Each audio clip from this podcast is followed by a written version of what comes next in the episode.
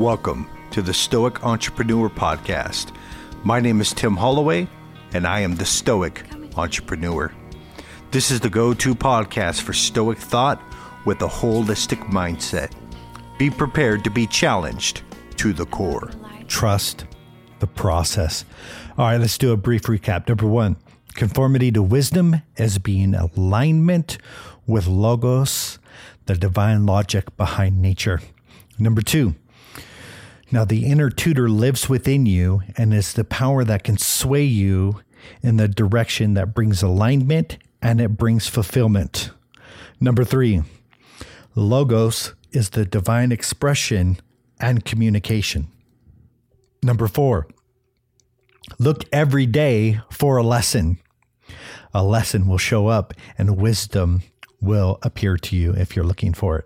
Number five, wisdom is direction and the principles that govern life. And allowing ourselves to be governed by that wisdom is going to lead us to more alignment and more fulfillment. Number six, look at your life and examine what you learn from who, what, when, and where. Now, we're going to talk about trusting the process. So if by chance you are paying attention to wisdom, then only resistance is your enemy. And the best thing that we can begin to do is begin to stop resisting and to begin to trust in the process.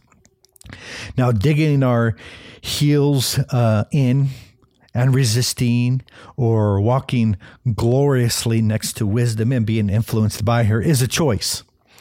Now, it's far better to be swayed and influenced than pulled. Now, don't be thick-headed and stubborn like an unbroken horse. You are meant to ride into battle and overcome uh, your opposition. Yet this will be, never be the case as long as you resist the gentle tug of wisdom. Now, think about this for a minute, the analogy of a horse, that a horse must be broken in.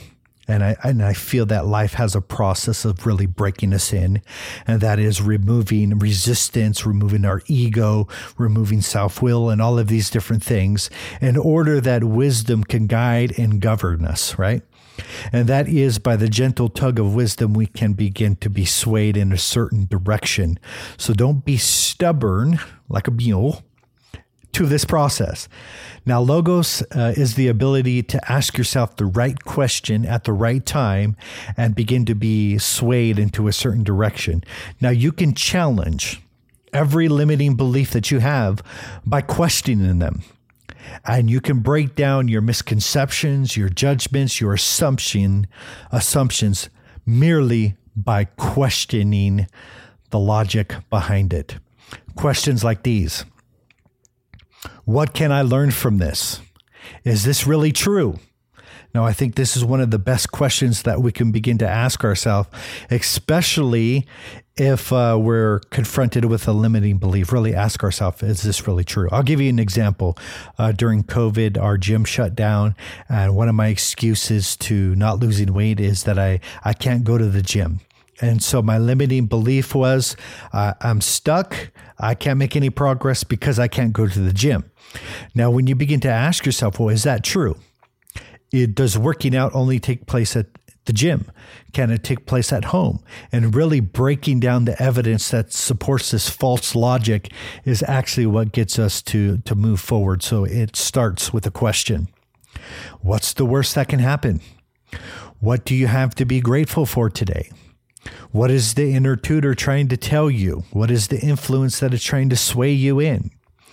What are you allowing to take place inside of your life?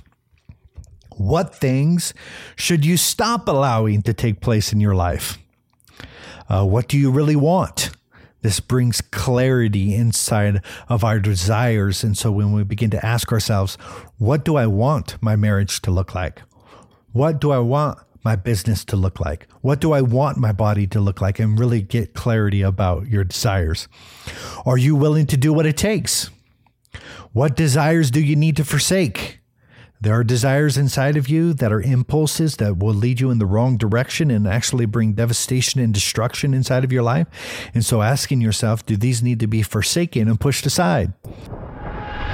Are you looking to start a podcast? Check out Podcast Powertrain. We help alpha entrepreneurs establish dominant brands by building top-rated podcasts in fourteen days or less. Check out podcast powertrain dot com. And lastly, what desires do I need to feed? Now, all of these questions will bring some sort of clarity inside of your life and will get you to operate in, inside of wisdom. What I want you to begin to think of your mind is much like Google. And that is, Google pulls up what you tell it to, right? And so if you begin to ask yourself positive questions, guess what you get?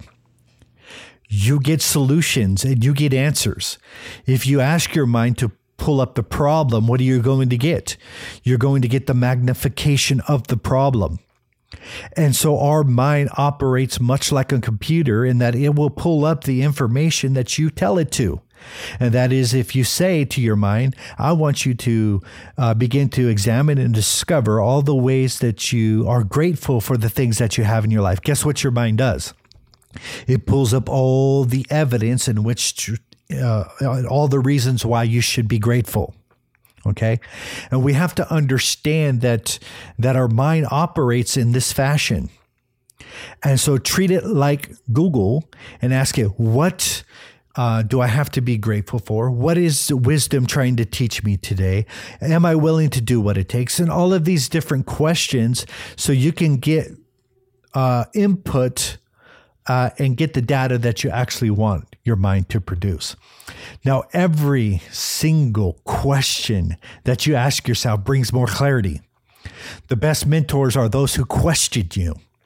Don't get defensive when questioned, because it only provides you with more answers. You also get more established in truth by repeatedly considering the questions. Now, your duty then is to live in accordance with nature's law. There's no uh, means, uh, this doesn't uh, mean to go into nature and to hug a tree or something. Now, living according to nature is simply the recognition of nature's law. The first law that you must uh, surrender to is the law of germination. And that is, a seed must be planted in the right conditions to produce life and to have development, growth, and expansion. A seed must wake, uh, make its way into the uterus uh, for life to begin to happen inside of the natural, right? Now, this is a law of the universe. No matter how hard we try, uh, resisting this natural law is, is going to do us no good. Uh, there is a seed time, there is a planting season, and there is a harvest time, a reaping season. Now, everything in your life has a time and a season. Now, wisdom is understanding what time you are currently in and beginning to behave in that manner. Now, most things uh, that are created are first conceived inside of the mind. When you entertain a thought, Uh, it becomes seed form inside of your mind. And as you begin to ponder it, it begins to germinate. Now, all great creation started first with the imagination and possibilities. You entertain these thoughts, you feed them, they begin to grow. This causes motivation and action to be applied to the thoughts that cause them to become a reality. Every business that is ever created started in the mind of the founder. Every invention started with believing in the possibilities.